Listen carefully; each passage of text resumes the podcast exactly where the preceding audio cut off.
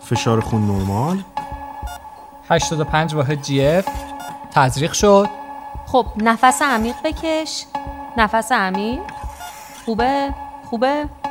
سطح اکسیژن 98 حالا وقتشه. آها. خوبه؟ خوبه؟ اه چه قشنگه. خوش اومدی به دنیای ما. آدم مریخی کوچولو.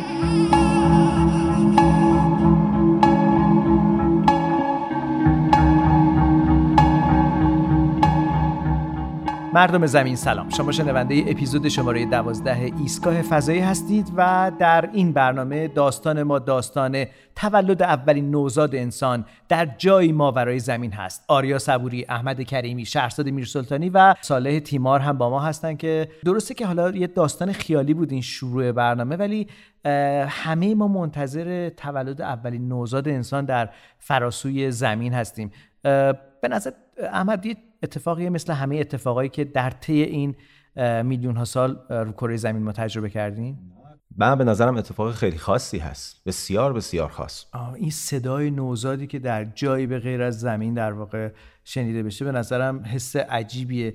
شبیه داستانه شما میمونه شهرزاد. داستانایی که توی پادکست داستانهای تخیلی فضایی که در واقع توی این پادکست داریم دنبال می‌کنیم. اتفاقا این در واقع از اون موضوعاتی هستش که بچه ها خیلی براشون سواله. هم بچه ها هم بزرگترها. که آیا اصلا در بیرون از زمین در واقع در سیاره هایی که یا حتی در ایستگاه های فضایی توان بچه دار شدن وجود داره یا نه؟ یعنی بدن انسان این همراهی رو می‌کنه یا نه؟ چون به حال این اتفاق داره توی زمین و در حضور جاذبه و در شرایط زمین اتفاق میفته حالا اگه این شرایط عوض بشه اصلا اون نوزاد انسانی که در مریخ به دنیا میاد من خیلی این سوالو میشنوم. که آیا شباهتی به انسان داره یا اینکه نه؟ اون شرایط مثلا سیاره مریخ که اندکی با زمین متفاوته روش تاثیرگذار میشه و عوض میشه. کنستانتین سارکوفسکی پدر عصر فضا میگه زمین گهواره بشره اما هیچ کودکی تا ابد در گهواره باقی نمیمونه. به نظر میاد که انسان در آستانه کوچ از زمین قرار گرفته و در این اپیزود ایستگاه فضایی داستان ما داستان کوچ هست کوچ از زمین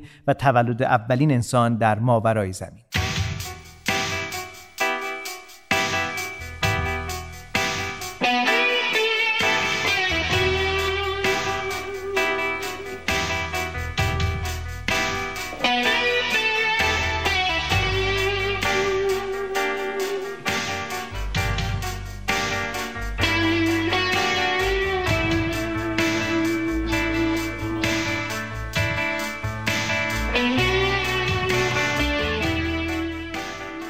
آریا شهرزاد اشاره کردن که ما داریم راجع به یک موضوعی صحبت می‌کنیم و فکر می‌کنیم که تا به حال حتی شاید تجربه روشن و مشخصی ازش نداریم. اینکه بارداری در خارج از کره زمین چگونه هست؟ اینکه نوزادی که در درون یا بهتر بگم اون جنینی که در درون رحم مادر هست در فضا چه ویژگی هایی رو تجربه می‌کنه برخلاف وضعیتی که روی زمینه؟ حتی ما می‌دونیم که جاذبه در زمان زایمان هم می‌تونه آره، اثر داشته باشه. خیلی شرایط سختیه. پزشکی فضا هنوز اینکه تک سلولی ها چند سلولی ها چطور رفتار می‌کنن در شرایطی که میکروگراویتی هست سوالات بسیار زیادی دارن. و این برای اینکه ما بتونیم دانش پیدا بکنیم نسبت به سفرهای بلند مدت فضایی یا حتی اقامت در یک سیاره دیگه بسیار مهمه. آزمایشات خیلی جذابی هم در این حوزه.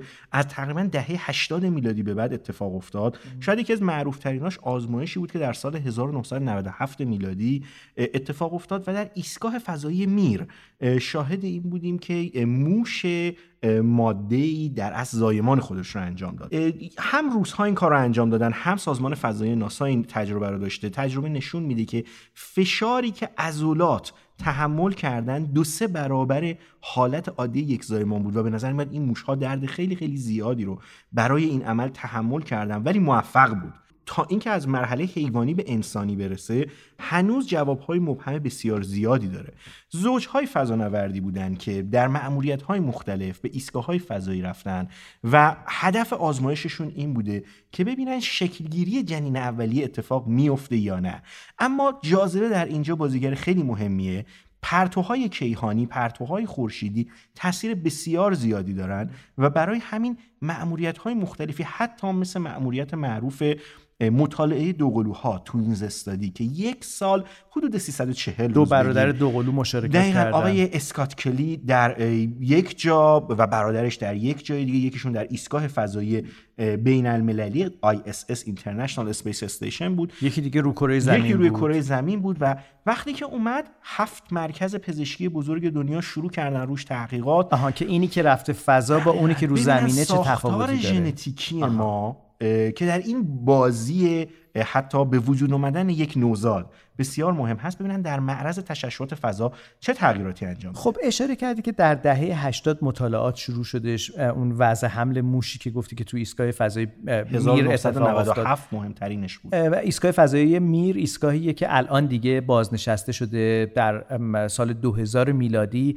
در مأموریتی عجیب به مدار زمین نزدیک شد. در واقع در مدار خودش به زمین نزدیک شد. نهایتا در جو زمین سوخت و در اقیانوس آرام به نوعی آرام گرفتش و الان در اعماق اقیانوس آرام بخشایی از اون قرار گرفته که به زمین رسیده اه، ایستگاه میر یک ایستگاه روسی بود یک ایستگاه فضایی روس بود که تونست در واقع فصل مهمی از مکاشفات بشر درباره زیست انسان در فضا رو. درش انجام بدن و بعد ایستگاه فضایی بین‌المللی که الان در واقع داره به اوجش میرسونه به تقریباً اوج. فعالیتشه و من یادمه که اون موقع ها اگر اشتباه نکنم مجله مرزهای بیکران فضا بود که آقای بله، برزو در می آوردن. اونجا یادمه که صحبت راجع به این بود که اصلا ازدواج کردن در فضا ممکنه برای فضا نوردا اصلا آیا ممکنه که یک زوج بتونن در فضا فرایند تولید مثل رو در واقع انجام بدن یا نه؟ حتی یادمه که راجع به این صحبت می شدش که اصلا زیست فضانوردا زیستی که مربوط به بخشی از نیازهای جسمی خودشون هست نیازهای جسمی و روحی خودشون هست که در ارتباط با جنس مخالف هست چه اتفاقی براش میفته ما الان چقدر می‌دونیم راجع به این بخش مهم از بقای انسان در جای ماورای زمین. یک بحث خیلی مهمی هست به نام روانشناسی فضا فضانوردان و کیهان نوردهایی که مدت زمان زیادی رو در ایستگاه فضایی بین المللی میمونن. طبیعتا یکی از کمبودهایی که پیدا خواهند کرد دقیقا همین نیازی هستش که هر انسان طبیعی هم داره. و پزشکی فضا و روانشناسی فضا با انواع اقسام دارو درمانی ها مشاوره های روانشناسی و مخصوصا از زمانی که حالا اینترنت فضا وارد داستان شد سعی می‌کنه در طی یک مأموریت این فشار رو از روشون کم بکنه. شما به هر نیازتون که نرسید طبیعتا یک فشار مضاعفی رو تجربه می‌کنید و این در شرایط فضا که شما از خانوادهتون دورید فاصله با مرگ یک دیوار نازک بین شما و بیرون ایستگاه هست و شرایط به دلیل نبود جاذبه بدن شما داره تحلیل میره اللحاظ استخوانی اللحاظ ماهیچه ها عضلات. بسیار شما از روحی به هم میریزید. حتی اگر خلبان یک هواپیمای جنگنده هم باشید مثل اکثر فضانوردها برای همین اینجا یکی از بحثایی هستش که سفر طولانی مدت انسان از زمین به یک جایی مثل مریخ رو کمی وارد حاشیه می‌کنه و ما رو می‌بره به سمت تکنولوژی. یعنی طراحی فضاپیماهایی که از قدیم در فیلم های هم بودن. فضاپیماهایی که بتونن لاقل در بخششون یک حالت چرخنده ایجاد کنن نیروهای گریز از مرکز ایجاد بشه و بتونن جاذبه رو تا حدی شبیه سازی بکنن. چیزهایی که ما در فیلم اودیسه فضایی می‌بینیم یا جاهای مختلف. حالا داستان اینه که آی سفاریان پور شما چند کیلو این؟ ببخشید من. من 66 کیلو. تقریبا شما اگر در 65. مریخ تشریف ببرید یه چیزی حدود سی کیلو. وقتی برید رو ترازو چون خب. گرانش اونجا فرق می‌کنه. دقیقا. حالا فرض کنید ما به یه سیاره دیگه یا مثلا تونستیم برسیم تو این سفر آها. فضایی یا تونستیم یک این تجربه فرزندآوری رو در ایستگاه های فضایی داشته باشیم حالا رسیدیم به مریخ. مریخ یک سیاره است جاذبه داره. ما تو اونجا توی شهر احتمالاً گلخانه ای حدود سالهای 2035 به بعد خواهیم بود. اگر پروژه های فضایی رویا پردازانه به نتیجه بخواد برسه احتمالاً یکی از سازمان های فضایی ما رو تا 2035 خوشبینانش به اونجا خواهد برد. حالا در اونجا فرزندی که می‌خواد شکل بگیره ولو اینکه شکل بگیره در شرایط استیبلی باشه و به دنیا بیاد مسلما از لحاظ تراکم استخوانی با فرزندی که در جی 9 زمین به وجود اومده جی یعنی منظورت همین گرانشه گرانش. آره جاذبه. شتاب گرانش بگیم. مسلما خیلی علاوه تراکم استخوانی تراکم استخوانی شکننده تری داره. ولی امکان داره که بتونه قد بلندتری داشته باشه. و حالا اگه اون بچه بخواد بعد از یه مدتی بعد از 15 سال به زمین سفر بکنه و بیاد اه، عموزاده های زمینی خودش رو ببینه یکی از احتمالاتی که براش الان پزشکی فضایی هست اینه که به راحتی نمی‌تونه بیاد.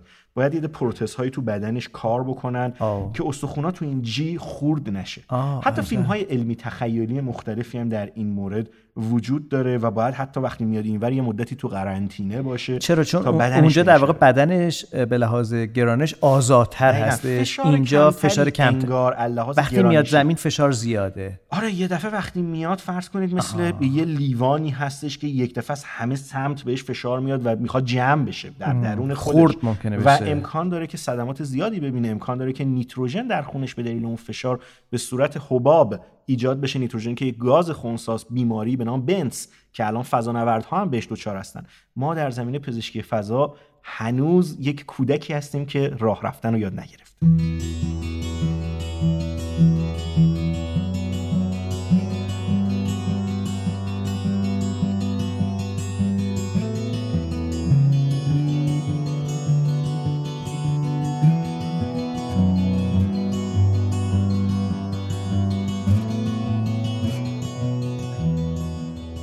این اپیزود یه خورده با اپیزودهای دیگه فرق می‌کنه شاید یه چیزهایی رو راجبش صحبت بکنیم که بهتر باشه که کودک و نوجوان شنونده برنامه ما نباشند دست کم در این اپیزود گرچه که قصه انتها. پاکت فضایی رو در پاکت انتها فلزی پاکت. فلزی رو در انتهای اپیزود میشنویم. سال شما چی می‌خواستیم اصلا قوطی فضایی نبود.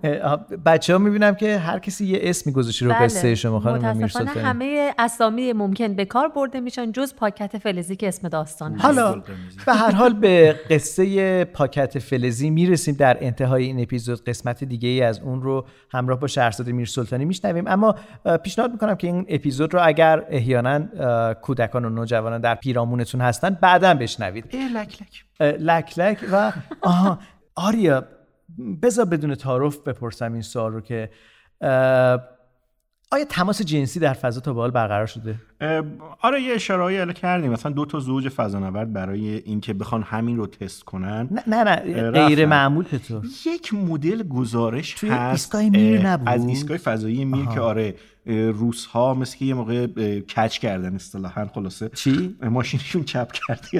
یعنی چی؟ یعنی برخلاف پروتکل ها زدن به جاده خاکی آها. و یعنی ارتباط رادیویی رو قطع کردن و؟ مثل که وصلم بوده. بعد آره نمی‌دونم. از روسا اطلاعات گرفتم اونم تو زمان شوروی خیلی خیلی سخته.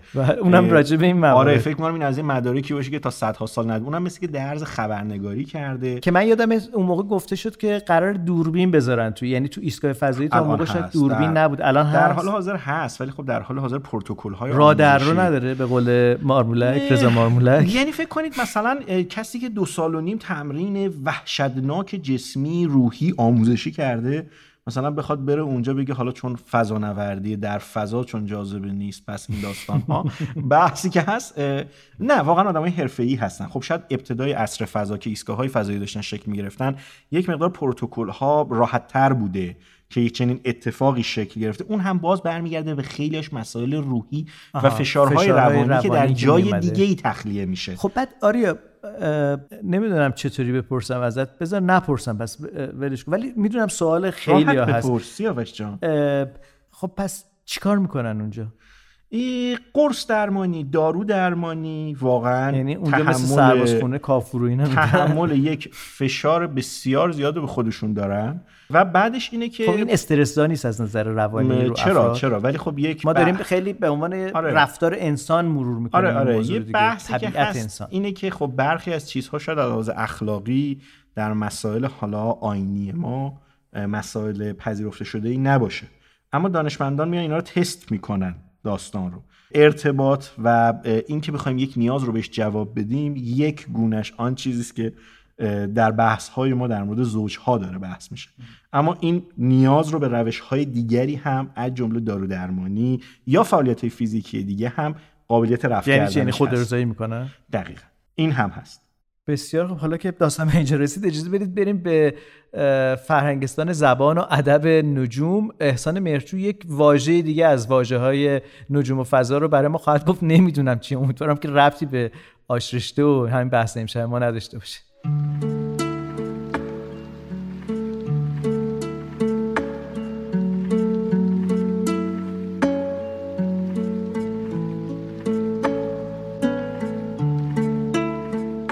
سلام.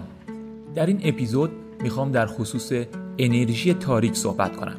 اما قبلش اشاره بکنیم به اپیزود ده که ماده تاریک رو معرفی کردم و گفتم که فقط حدود 5 درصد جهان رو ماده معمولی تشکیل داده یعنی همون چیزی که بدن من و شما و در و دیوار و ستاره ها ازش ساخته شدن و حدود 27 درصد جهان رو ماده تاریک تشکیل میده. و گفتیم ماده تاریک ماده ای هستش که ایجاد نوعی گرانش می‌کنه و برخلاف انتظارمون که ما توقع داریم وقتی از مرکز یک کهکشان به سمت لبه های اون حرکت می‌کنیم سرعت گردش ستاره ها به دور مرکز کهکشان کم بشه اما اینطور نمیشه و دلیل اون هم وجود یک ماده هستش ناشناخته به نام ماده تاریک اما جمع این ماده تاریک و ماده معمولی میشه حدود 32 درصد. تقریبا 27 درصد ماده تاریک 5 درصد ماده معمولی و 68 درصد باقی میونه از ماده موجود در جهان.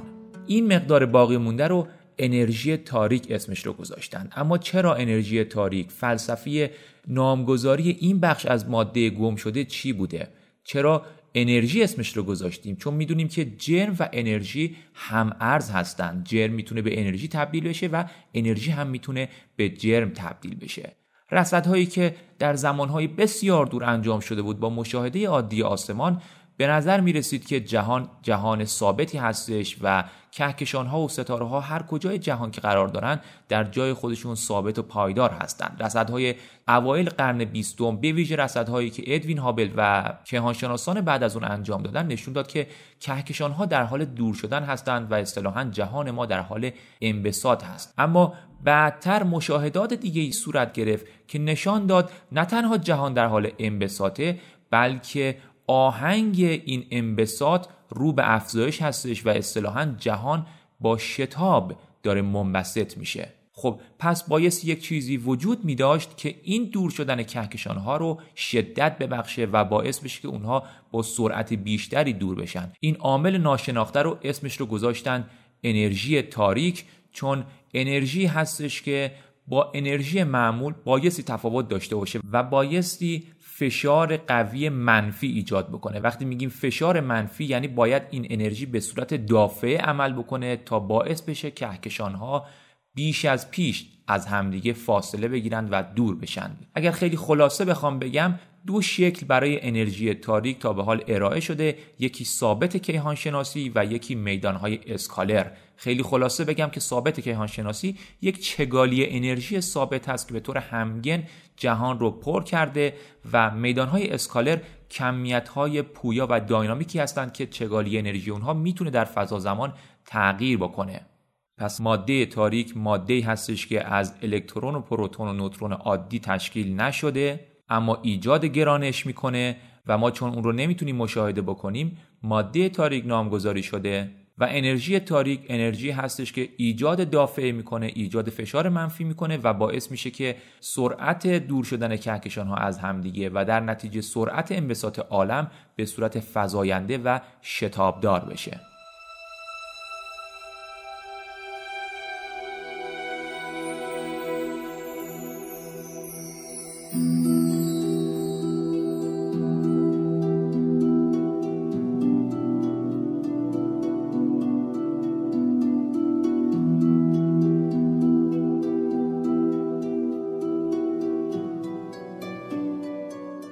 همیشه دوست دارم با مداد بنویسم. نه برای اینکه توی ایستگاه فضایی به خاطر نبود نیروی گرانشی خودکارا جواب نمیدن نه. من حتی با اینکه شرکت فیشرپن یه خودکاری طراحی کرد که با گاز نیتروژن و فشار اون به مخزن جوهر خودکار جوهر به نوک اون می‌رسید و به صورت سر و ته یا حتی زیر آب توی دماهای شدید هم مینوشت باز هم با مداد می نویسم چون هنوز جرأت نکردم چیزی رو بنویسم که نشه پاکش کرد.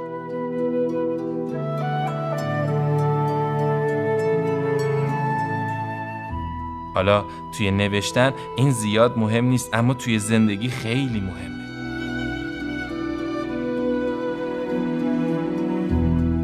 من همه عمر از لحظه های خط خورده و پاک نشدنی ترسیدم.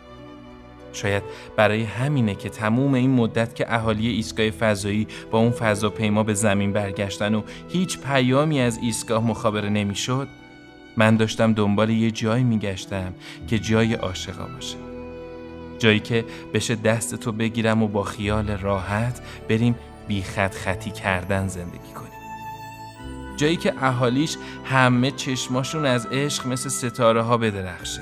قلبشون مثل خورشید گرم باشه و بینشون یه نیروی جاذبه ای باشه که جدایی اونجا هیچ معنی نمیده.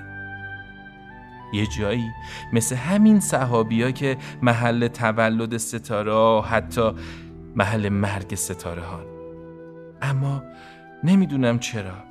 برای هر چیزی که فکرشو بکنی از روی زمین تا توی فضا یه جایی هست اما برای عشق نیست که نیست.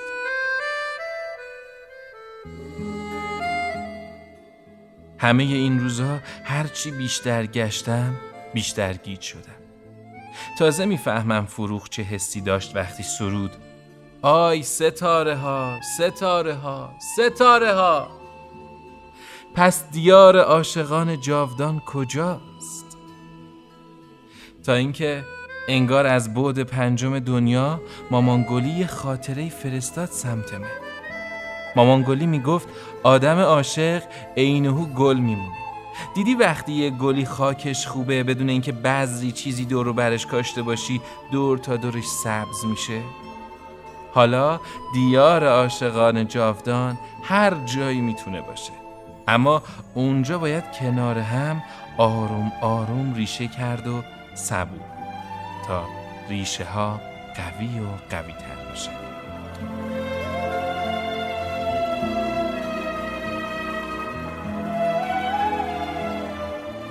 حالا هرچی هم که پیش بیاد میشه عین او همون ضرب مسئله که میگه بیدی که با هر بادی نمیلرزه. با اینکه به اصل عدم قطعیت باور دارم اما جای حافظ توی این قلبمه که داره میگه گرت هواست که معشوق نکسلت پیمان. نگاه دار سر رشته تا نگه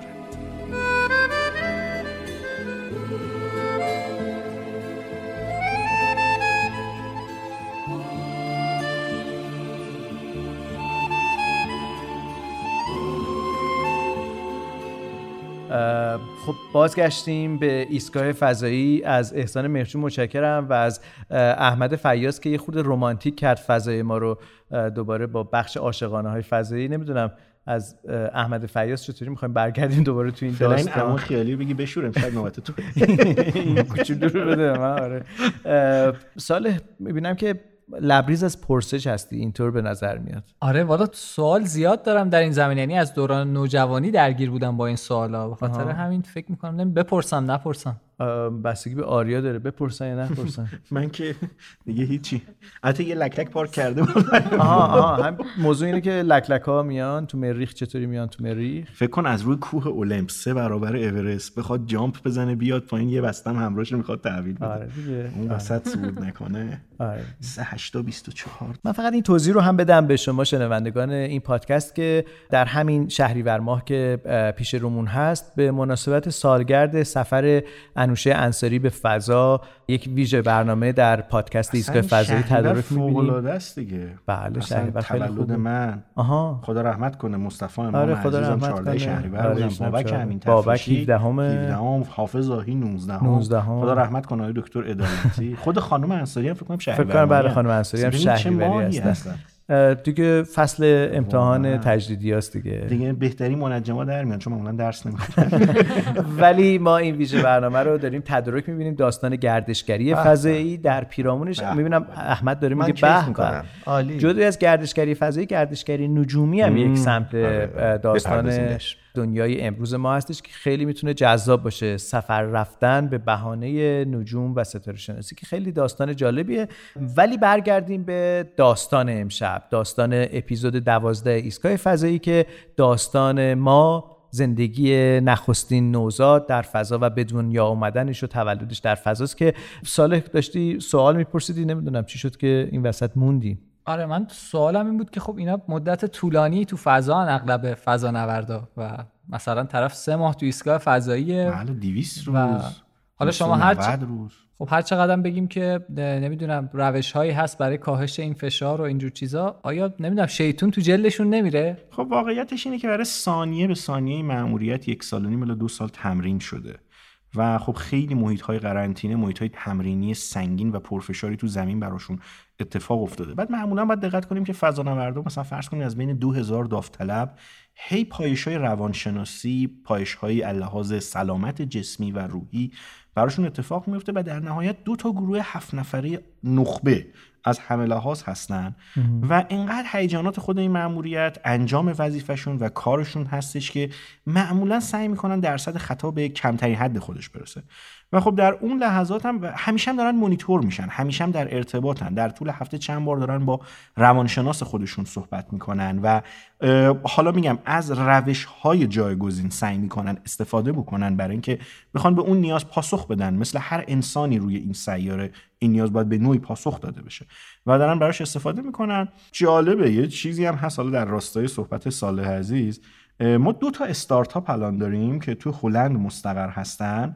و اینها اصلا دارن تجهیزات و وسایلی رو درست می‌کنن که برای سالهای 2024 تا 2030 گفتن محصولاتشون میاد در حوزه پزشکی فضا. یکی برای پاسخ به همین نیاز یکی مهمتر از اون برای اینکه بتونن نوزادی رو در فضا متولد بکنن. و ما الان دو تا استارتاپ داریم که خیلی جدی دارن توی خبرهای یعنی چی؟ علمی یعنی کار می‌کنن. آیا تجهیزات خاصی لازمه در فضا زایمان در فضا؟ دانشی که فرض کنید از دهه 1980 به این سمت به دست اومده همه اینها رو دارن با حوزه های مختلف پزشکی ترکیب می‌کنن و وسایلی می‌سازن که مثلا وقتی فردی می‌خواد در فضا فرض کنید که زایمان انجام بده. درد کمتری رو بتونه تحمل کنه. شرایط ریکاوری پزشکیش بهتر باشه. و سالم بمونه. خلاصه بگم زنده بمونه اگر خواست یعنی. آیا ما می‌دونیم که بحث جراحی کردن در فضا هم یه بحثی است که وجود داره. پزشکی در آیا فضا مثلا ما بسیار مثلا سزارین انجام میدیم در فضا برای تولد نوزاد؟ من خب رشته تحصیلیم روباتیک هست. خب یکی از اون حوزه هایی که خیلی مورد علاقه بوده همیشه بحث مثلا پزشکی و جراحی هاست در فضا. مقاله های بسیار زیادی اگر مثلا توی گوگل کسی علاقه‌مند بود و اومد مثلا واژه پزشکی و فضا یا جراحی در فضا و روباتیک رو همزمان search کرد می‌بینه که الان ربات های مختلفی برای جراحی هایی که حالا به صورت اصطلاحا لاپروسکوپی بهشون میگن. چند سوراخ کوچیک ایجاد بشه و بتونه درون بدنی جراحی رو انجام بده. در حال طراحی هستن. سازمان های فضایی هر ساله دارن fund های خیلی زیادی به دانشگاها میدن. برای زایمان که نیست برای این کار نه فعلا برای جراحی های پایه داره این اتفاق میفته و این دو تا استارتاپ دارن حالا چیکار می‌کنن؟ وسایلی رو می‌سازن که اون بحث زایمانه بتونه اتفاق بیفته بیشتر نگاهشون به زایمان طبیعی هست. من در هیچ مقاله لاقل تا الان نخوندم که مثلا کسی اندیشه برای سزارین داشته باشه. اما ما باید یادمون باشه که همیشه در همین حال حاضر هم امکان برخورد یک جسم آسمانی به ایستگاه فضایی بین المللی یا یک نقص هست و امکان داره که فرد دستش بشکنه صدمه ای ببینه یا نیاز به یک جراحی فوری داشته باشه. برای این قضایا کیت های استریل و فضاهایی رو دارن که روش هایی رو یاد گرفتن سعی کنن که خونریزی رو خیلی کم بکنن و سریع به اون بحث جراحی برسن. اما واقعا در حال حاضر یک واژه‌ای که همه فضانوردان میگن اینه که خدا نکنه که خونریزی اتفاق بیفته دستی بشکنه یا جراحی نیاز باشه. خوشبختانه هنوز اتفاق نیفتاده به شکل هنوز قشت سالیوت هفت خیلی فاجعه بود. مال جماهیر شوروی انفجار آتش سوزی و فضانوردی که بخشی از صورت و بدنش سوخت و خونریزی وحشتناک داشت سالم و زمین. شاتل های امریکایی اومدن و برای اولین بار در تاریخ عصر فضا سالیوت هفت هستش که شاتل ها میان و شوروی ها هم مجوز میدن که برای نجات فضانوردانشون از فناوری شاتل استفاده کنن و از همین طریق هم کم کم امریکایی‌ها می‌فهمن که روش های ساخت ایستگاه فضایی به چه صورته و اولین همکاری های مشترک قبل از اینکه میر ساخته بشه تو اینجا اتفاق میفته بسیار خوب سالیوت هفت یک ایستگاه فضایی بسیار کوچولو بود کوچیک برای اتحاد جماهیر شوروی. بعد ایستگاه فضایی میر اومد میر تموم شد مأموریتش. ایستگاه فضایی بین‌المللی با مشارکت کشورهای مختلف 16 کشور 16 کشور حدودا الان در مدار زمینه و فقط کافیه که زمان و شرایط عبورش بالای سر خودمون رو بدونیم.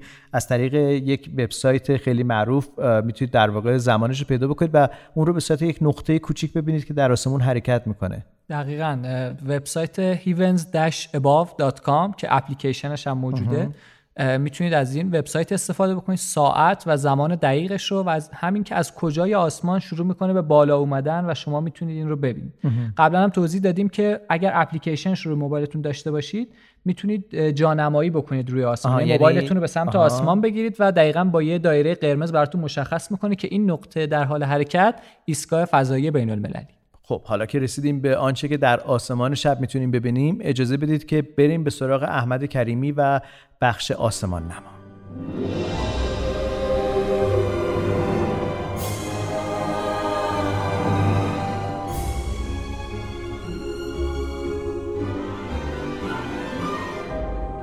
اینجا آسمان نماست. آسمان نمای خیالی ما که زیر گنبد پرنقش و نگارش به دیدار صورتهای فلکی معروف فصل تابستان میریم.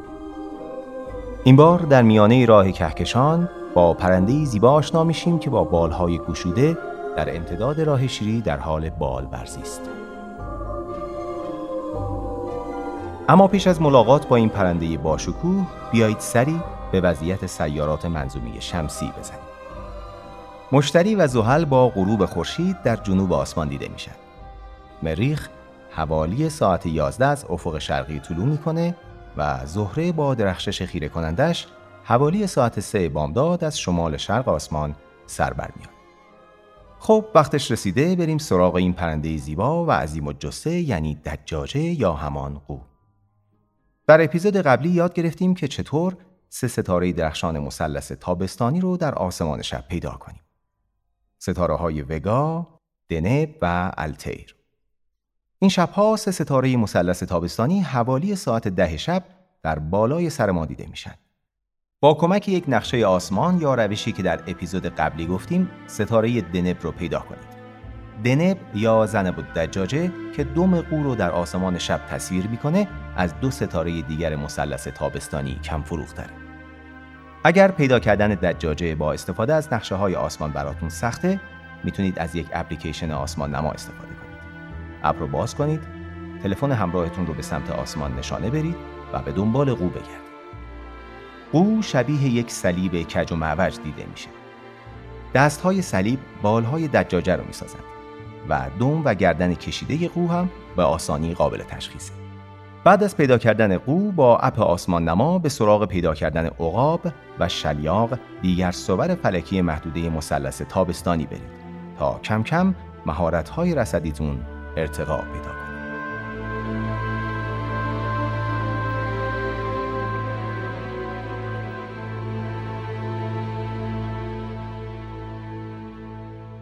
خب حالا وقتمون رسیده که تقویم هامون رو دم دست داشته باشیم چون صالح تیمار می‌خواد به ما بگه که چه رخدادهایی رو باید در تقویم یادداشت کنیم که یادمون نره. از کدوم تاریخ شروع کنیم؟ دو تا پدیده جذاب داریم برای این هفته. یکی 16 شهریور و یکیش 19 شهریور که هر دوتاش رو هم از داخل شهرها از روی پشت بام هامون بدون نیاز به هیچ ابزار رصدی می‌تونیم رصد بکنیم. خب. یک شنبه 16 شهریور یا بهتر بگم بعد از نیمه شب شنبه که میشه 15 شهریور. وقتی وارد 16 هم شدیم ما می‌تونیم مقارنه ماه و مریخ رو ببینیم که اینجا ماه با فاز تقریبی 90 درصد دو درجه اون طرفتر از مریخ قرار گرفته. و یه راه خیلی نزدیکی به مریخ. آره و یه راه خیلی راحتیه برای پیدا کردن مریخ که این شبا خیلی با درخشندگیش واقعا داره توی آسمون یک کتازی می‌کنه. یه جور گوجه فرنگیه دیگه واقعا. یعنی اینقدر درخشان دیده میشه و رنگ سرخش و نارنجیش میشه تشخیص داد خیلی راحت. دقیقاً سرخ نارنجیه و خیلی خیلی پرنوره. من چند شب پیش اتفاقا زیر آسمون تاریک داشتم نگاش می‌کردم. خیلی برام جالب بود و حالا که ماه در کنارش قرار می‌گیره. آره آره خیلی فاصله می‌گیره. از اتفاق فاصله زیادی می‌گیره. یعنی ساعت 3 4 صبح تقریبا میشه گفت که به بیشترین ارتفاع, ارتفاع خودش می‌رسه. خیلی هم جرم شاخصی هست. یعنی یه جورایی فکر می‌کنم تا نیمه های مهر به اندازه درخشندگی سیاره مشتری برسه. مشتری خیلی پرنوره دیگه. آره اه؟ چون در نزدیکترین فاصله در حزیز فاصله می‌رسه. در نتیجه بهترین زمان هست برای اینکه بتونید مریخ رو تو آسمون پیدا بکنید. بسیار خب پس 16 همه شهریور ماه مقارنه دو درجه ماه و سیاره مریخ. می‌دونیم که این یک منظره ظاهری دیگه. هر دو اینها از هم دیگه فاصله خیلی زیادی دارن. بله بله. مریخ چند میلیون کیلومتر از زمین فاصله داره در حالی که ماه حدودا 380 هزار کیلومتر از ما فاصله دیگه 400 هزار کیلومتر که دیگه مشتریشیم دیگه. چشم. بسیار خب رویداد بعدی گفتید 19 همه شهریور. بله بله. چهارشنبه 19 شهریور یک مقارنه دیگه اتفاق میفته این بار بین ماه و ستاره دبران که جدایی زاویهشون حدودا 4 درجه است و به نظرم خیلی فرصت مناسبیه که حوالی 11 11 و نیم شب ما بتونیم ستاره سرخ نارنجی رنگ دبران رو در کنار ماه با آسانی پیدا بکنیم چشم گاوه دیگه نه؟ دقیقا. خیلی جالبه که مریخ در مقارنه قبلی یعنی 16 هم مریخ یک جسم داخل منظومه شمسی هست و همونطور که گفتیم هولوش 70 80 میلیون کیلومتر فاصله داره با ما. سرخ نارنجیه و این بار هم الدبران که 65 سال نوری از ما فاصله داره در نزدیکی ما هست. الدبران یک ستاره سرخ فام نسبتا باز. بله. یعنی ما اون رو رنگش رو نسبت به باقی ستاره ها می‌تونیم تشخیص بله. بدیم. بعدم نیست دیگه چون خوشه پروین هم همون نزدیکی ها تو صورت فلکی سوره و فکر کنم میدان دید خوبی برای عکاسای نجومی که فاز ما هم که کم شده احتمالا. با نرم افزار چک کردم دیدم که ماه تقریبا 3 4 درجه ای خوشه قلائس هم هست. او عجب. آره یعنی اون هم تقریبا 150 سال نوری این دیگه با دوربین دو چشمی دیده میشه خوشه قلائس خیلی هم قشنگ دیده میشه. بسیار خب پس 16 هم و 19 هم دو تاریخی که در تقویممون یادداشت کردیم. دست کم برای این هفته. فکر کنم که امکانات لازم و جذاب دیدن و لذت بردن از آسمان شب رو داریم. متشکرم از صالح تیمار متشکرم از احمد کریمی. Música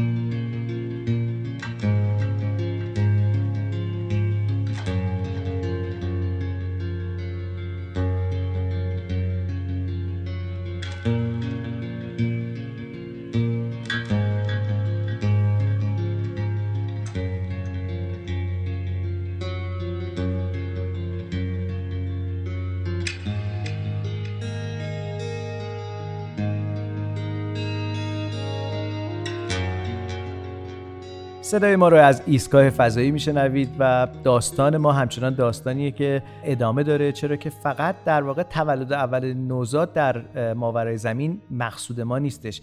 داستان داستان زیست پذیر کردن جایی به غیر از زمینه. داستان داستان کوچ انسان از سیاره خاکی خودش به قصد سیاره دیگر یا نقطه دیگر در منظومه شمسی و فراتر از اون هست. و وقتی صحبت از کوچ می‌کنیم باید دیگه همه قواعدش رو هم بپذیریم دیگه. یکی از این قواعد اینه که چطور باقی بمونیم چطور نسل جدیدی از انسانها رو به وجود بیاریم در جایی ماورای زمین. به نظر خیلی خیالی میادش آریا.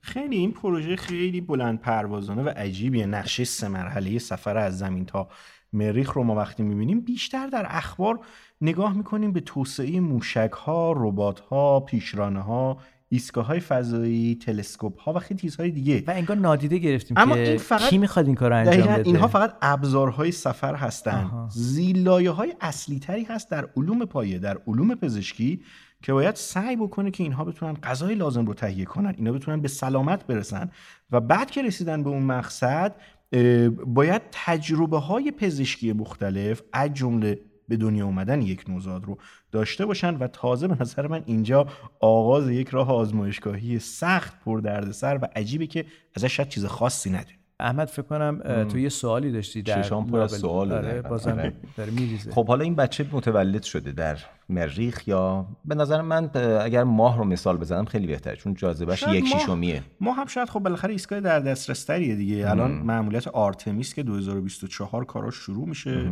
بعدش فکر می‌کنم تو 2030 شاهد این باشیم که اصلا اولین ایستگاه دائم اقامت در فضای بشر در ماه ساخته شده و پایگاهی که تازه بخوایم سفر به مریخ رو انجام بدیم. ولی منم موافقم که فکر کنم اول تو ماه اول ماه باشه.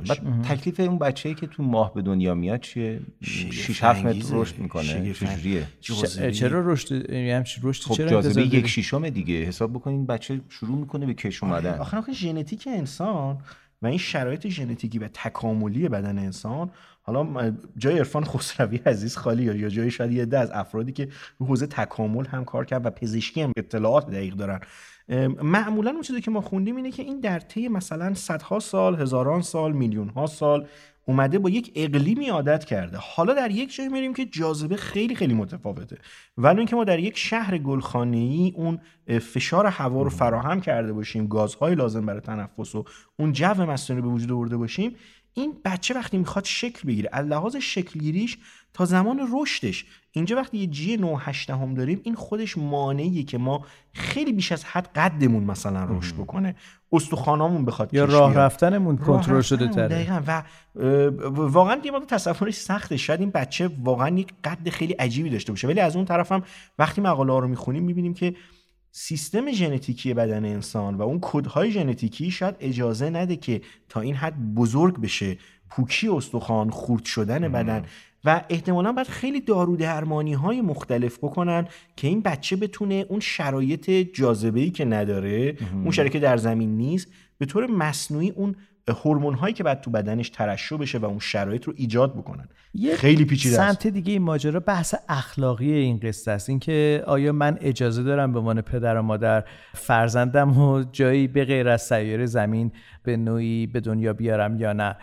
این خودش یه سوال خیلی اساسیه چون دست کم به لحاظ تطبیق فیزیکی و جسمی تطبیق ژنتیکی ما عادت کردیم که روی زمین به دنیا بیایم جای دیگه عادت نکردیم. حالا اگر یه بچه ای توی یک جای دیگه به دنیا بیاد دچار یک سری ناهنجاری های جسمی و فیزیکی بشه بعدا از نظر اخلاقی چطور میشه به این؟ سوال جواب داد که آیا پدر مادر اجازه داشتن که یه همچین ریسکی رو بکنن در جای دیگه یه جور شبیه کارهای آزمایشگاهی. شاید به همین دلیل مجبور باشن که از مثلا لقاح مصنوعی استفاده بکنن. برای یک چنین موضوعی. شاید لازم باشه که از اسپرم اهدایی و از تخمک اهدایی که مشخص نیستش که مربوط به چه کسانی هست نوزادی ساخته بشه در درون دستگاه رشد پیدا بکنه.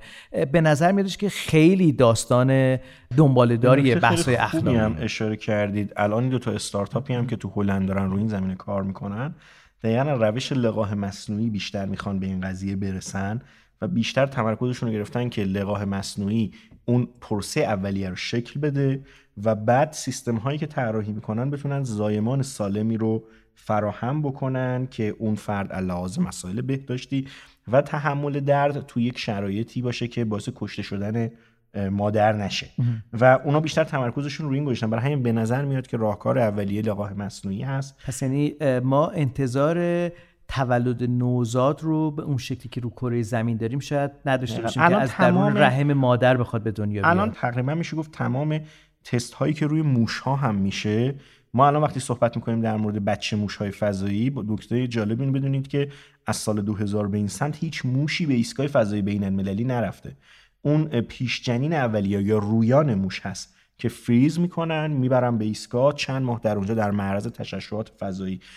و داستان هایی که هست. قرار می‌گیره و بعد برمیگردونن اون پکیج رو به زمین و لقاح مصنوعی در بدن موش مادر اتفاق میفته اون بچه موشی که از اون فرایند در واقع جاگذاری جنین؟ دقیقا جاگذاری جنین برای اینکه در رحم موش مادر اتفاق میفته و اون بچه موشی که به دنیا میاد از اون پیده اصطلاحا بهش میگن بچه موش فضایی حالا اون رو با موش هایی که در زمین در شرایط کاملا عادی به دنیا اومدن می‌گیرن و شروع می‌کنن از لحاظ. ژنتیکی. از لحاظ بحث سلولی با هم مقایسه کردن و الان هم آزمایش ها بیشتر روی این نکته تمرکز داره و شاید هنوز پزشکی جواب خیلی از مسائل شرایط بیوزنی رو نداشته باشه. متشکرم متشکرم از آریا صبوری متشکرم از احمد کریمی از شهرزاد میرسلطانی و از محمد صالح تیمار که در این ایستگاه فضایی با ما بودن. گرچه خیلی ساکت بودید. شهرزاد شما دوست داری که بچه تو فضا به دنیا بیاری؟ من الان که داشتن آقای صبوری صحبت می‌کردن داشتم به یک سوال تو ذهنم شکل گرفته بود که دو تا چیز یکی اینکه اون کودکی که توی حالا ما بگیم یک سیاره مثلا مریخ به دنیا میاد خب ما هم میگیم ما انسانیم و سیارمون زمینه کودکی که مریخ به دنیا میاد و می‌دونه که. اجدادش زمینیان و از یه موجوداتی که مال زمین بودن به دنیا میاد به نظر من دچار یه حس دوگانه ای نمیشه آقای صبوری که. مریخی یا زمینی الان یکی که از اینا که مهاجرت می‌کنن مثلا به کشورهای دیگه چند نسلشون که اونجا هست دیگه میگن ما. درست جدمون اونجا بودن مال اون کشوریم آها میگه من کانادایی آره من اونم اونجا. میگه که آها. خاک من. مریخ من نمکگیر خاک مریخ آره یه چنین آره. من قدم بر خاک مریخ آره. گذاشتم بعد فکر کنم یه چیزی. یه فخری هم میفروشه مثلا سیاره بعدی من هم من هم. شک دارم بعد اینا زیاد شن فکر کنم جنگ کنن با. تاریخ زمین اصلا یه چیز. عجیبیه دیگه هر جا یه گروه با یه گروه دیگه شکل گرفته اینا زدن تو سر کله. آره دیگه. حالا خانم شما به دنیا میارین بچه‌تون رو در سیاره دیگه یا نه؟ این یه تصمیم مشترکه. اجازه بدین پدرش هم صحبت نظر بکنیم. شما چیه محمد صالح شما اگر قرار باشه که در واقع به عنوان اولین گروه کوچنده از زمین باشین آیا حاضرین که بچه‌تون رو توی مریخ به دنیا بیارید یا توی یک سیاره دیگه یک من سیاره؟ کلا با تولید مثل مخالفم. ولی هیچی دیگه. آقا مأموریت شما اگر آره همین می‌خوام. ولی اگه مأموریت بهم بدن که این کارو بکنم در یک سیاره دیگه ای راستشو بخواین مگه اینکه زور بالای سرم باشه این کارو بکنم؟ چون که مطمئنا اون نسل اولی که توی اون سیاره داره به دنیا میاد امید به زنده موندنش خیلی. کمه و خیلی خیلی. چالش های فیزیکی و روحی و روانی و اینا خواهد داشت. یعنی پس به زور شما رو به زور باید منو بله. بله راضی بکنن برای این کار. خب شما چطور آقای صبوری؟ والا به من که نمی‌رسه اون نسل بعد من تو موشکم جا نمیشم شما الان تو ایستگاه فضایی. بحثی که هست بخوام برم اونجا ولی در جواب. بحثی که هست خیلی من وقتی که میشینم به این داستان رو فکر می‌کنم خیلی معادلات مجهول تو ذهنم میاد. البته علم و روش علمی بیگدار با آب نخواهد زد و مسلما ذره ذره آجرها رو میچینه و با یه قطعیت بالا به این سمت میره. اما مثل همه پرسه های پزشکی امکان داره آزمایش هایی انجام بشه که شاید در لحاظ ما غیر اخلاقی باشه ولی شاید در اخلاق پزشکی برای توسعه خیلی چیزهایی که نیاز آینده بشر هست مجبور شیم اونها رو انجام بدیم. ولی من مسلما جزو داوطلبینش نخواهم. اه، شما جز داوطلبی من یه نیستید. دونه بچه زمینی دارم چه من نگاه می‌کنم؟ خب ولی به هر حال شاید بخوای یه برادر؟ براش بیارین یا یه خواهر مریخی. بهش فکر نکردم. ولی محمد جواد ترابی حرف خیلی قشنگی زد اون سری قرنی. واقعا؟ جاشم خالیه آره. بچه ای که اونجا بخوره. زمین خورده به مریخ یا مریخ خورده یا زمین خورده؟ بسیار خوب. خود شما چه آره، من- من اجازه بدید که بیشتر راجعش فکر بکنم. ولی مقاومتی ندارم. آه، یعنی شاید بپذیرید. آره دیگه. تو کم مقاومت؟ محمد محمد جواد کو راستی؟ فکر کنم رفته لکلکه رو بگیره. محمد جواد این بچه؟ هنوز تو فکر کجا؟ لکلک هست اه، نه ولی نه جدا کوش چرا تو این ایستگاه نیست؟ نمی‌دونم گفتم رو پشتمون لکلک رفت دیگه نیومد. تو ایستگاه فضایی مگه لکلک داریم ما؟ آره دیگه اووردیم لکلک فضایی بهش متشکرم. پروسه هایی از این آزمایش ها وجود داره که الان ما استارتش رو زدیم دیگه. امشب شام امشب شام اوه چی محمد جواد پس رفته برای چه جالب اوه. جالب شد. امشب آش داریم بعدش دسر شکلات غذامون هم لک لک پلو هم هستش که. دوربینا هم خاموشه بالا دوربینای بیرون هم که خاموش بسیار خوب. اجازه بدید که بریم از اینجا به بعد. لطفا دکمه توقف یا پاز رو بزنید. می‌خوایم بریم در بخش پایانی این اپیزود. ادامه داستان پاکت فلزی رو بشنویم که در واقع ما رو شهرزاد میرسلطانی همچنان در این مسیر خیال پردازی با دنیای نجوم و فضا بیشتر آشنا می‌کنه. به بهانه نجوم و فضا این قصه تقدیم میشه به همه کودکان و نوجوانان و شاید برای بزرگسالانی که دوست دارن همچنان قصه بشنوند.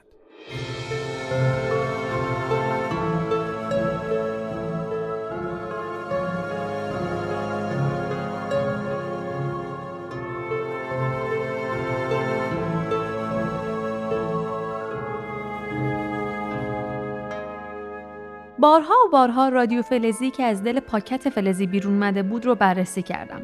سعی کردم کارت حافظه یا چیزی شبیه به اون رو درش پیدا کنم. با خودم گفتم حتما حتما نامه های نگان ضبط شده و جایی روی رادیو فلزی ذخیره شده و اگه بتونم اون رو پیدا کنم می‌تونم نامه ها رو بیشتر از یک بار بشنوم. اما تلاشام بیفایده بود. موفق نشدم. موفق نشدم که همچین چیزی رو توی رادیو فلزی پیدا کنم. درسته که نامه های نگان اسرارآمیزترین قصه هایی بودن که تو کل زندگیم شنیده بودم. اما کنار اونها رادیو فلزی هم که اول شکل یک پاکت فلزی جلوی در خونم ظاهر شده بود عجیبترین و مرموزترین وسیله‌ای بود که تو کل زندگیم دیده بودم. از یه طرف دلم می‌خواست زودتر از اسرار قصه های نگان و سفر فضایش با خبر بشم. از طرف دیگه دوست داشتم رمز و راز این وسیله عجیب و غریب رو هم بدونم. اما راهی نداشتم جز صبر کردن و هر 17 ساعت و 42 دقیقه و 33 ثانیه یک بار منتظر نامه جدیدی از نگان بودن. داستان سفر فضایی یک دختر بچه به فضا برای من درست مثل یک پازل به آهستگی در حال کامل شدن بود. نوشتن داستان نگان رو شروع کرده بودم. روز و شب داستان نگان رو می نوشتم تا 17 ساعت و 42 دقیقه و 33 ثانیه بگذر و نامه جدیدی از رادیو فلزی از راه برس و بتونم صدای نگان رو بشنوم که از قصه سفرش به ایستگاه فضایی برام میگه. می‌دونستم که برای شنیدن هر نامه نگان فقط و فقط یه بار فرصت دارم پس حسابی موقع شنیدن حواسم رو جمع می کردم و دقت می کردم که چیزی رو از قصهش از دست ندم. حالا دیگه می‌دونستم نگان پدر فضانوردی داره که باعث شده اون عاشق آسمون و سفر به فضا بشه. می‌دونستم یه لباس واقعی فضانوردی برای تولدش هدیه گرفته و همون لباس باعث شده ماجرای سفرش به ایستگاه فضایی شروع بشه و حالا دیگه می‌دونستم تو چه ایستگاه فضایی هست و اونجا چیکار می‌کنه. اما هنوز کلی سوال مونده بود و کلی معمای حل نشده که بی صبرانه منتظر بودم نگان برام ازشون صحبت کنه. همینجور که کار نوشتن داستان نگان داشت تموم می‌شد اقربه های ساعت هم تموم شدن 17 ساعت و 42 دقیقه و 33 ثانیه رو به من نشون می‌داد. پس نوشتن رو رها کردم و رادیو فلزی رو جلوم گذاشتم. چند ثانیه فقط مونده بود و من صدای تیک تاک ساعت رو میشنیدم.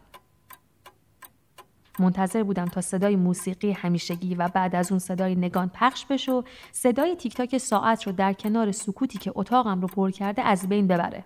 اما اما هیچ صدایی از رادیو فلزی پخش نشد دوباره به ساعت نگاه کردم اشتباه نکرده بودم مطمئن بودم که درست تو همین لحظه باید نامه جدید نگان از راه می رسید. اما اتاقم تو سکوت کامل فرو رفته بود و فقط صدای تیک تیک ساعت رو میشنیدم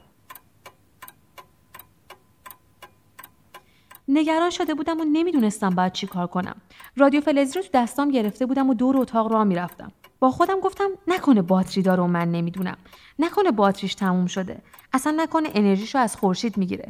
پس سری پنجره رو باز کردم و رادیو فلزی رو زیر نور آفتاب گرفتم. همینجوری نگهش داشتم و منتظر شدم تا صدایی ازش پخش بشه اما نشد. هیچ راه دیگه به ذهنم نمی‌رسید. با ناراحتی و نگرانی نشستم روی صندلی و با خودم فکر کردم. انقدر رادیو فلزی وسیله عجیب و غریبی بود که من نمی‌تونستم ازش سر در بیارم تا اگه خراب شده باشه درستش کنم. از طرفی نمی‌تونستم من به تعمیرکار یا کسی اعتماد کنم. اصلا کسی نباید از وجود همچین چیزی تو خونه من با خبر می‌شد. ساعت را با فکرای جور و جور و نگرانی گذشت تا آخرش تصمیم گرفتم دلم رو به دریا بزنم و به سراغ آقای تعمیرکار پیری که سالهای سال ته خیابون مغازه داشت برم. با خودم گفتم شاید اون بتونه درستش کنه. حقیقتش این آخرین راه بود و هیچ راه دیگه ای به ذهن من نمی رسید. لباس پوشیدم، رادیو فلزی رو توی پاکت کاغذی گذاشتم و محکم تو بغلم گرفتمش تا به مغازه رسیدم. تعمیرکار پیر وقتی رادیو فلزی رو دید فکر کرد دارم باهاش شوخی می‌کنم هر چقدر براش توضیح دادم که چطور پاکت فلزی تبدیل به رادیو فلزی شد و هر 17 ساعت و 42 دقیقه و 33 ثانیه ازش صدا پخش میشه باورش نشد که نشد می‌گفت تو این همه سال تالا هیچ کسی همچین وسیله رو به مغازش نیاورده و معتقد بود رادیو فلزی من نه تنها یه دستگاهی که صدا ازش پخش بشه نیست بلکه یه تیکه فلز بیخود و بی مصرفه لابد حتما با خودشم فکر کرده که من عقلم رو از دست دادم. حسابی عصبانی شدم. رادیو فلزیمو پس گرفتم و به خونه برگشتم. با ناامیدی تموم روی صندلیم نشستم و رادیو فلزی از کار افتاده رو روی میزم گذاشتم. هیچ راهی برای ارتباط با نگان یا به کار انداختن دوباره رادیو فلزی نداشتم. من مونده بودم و یه دنیا سوال با یک داستان ناتموم و اتاقی که از سکوت پر شده بود. این داستان ادامه دارد.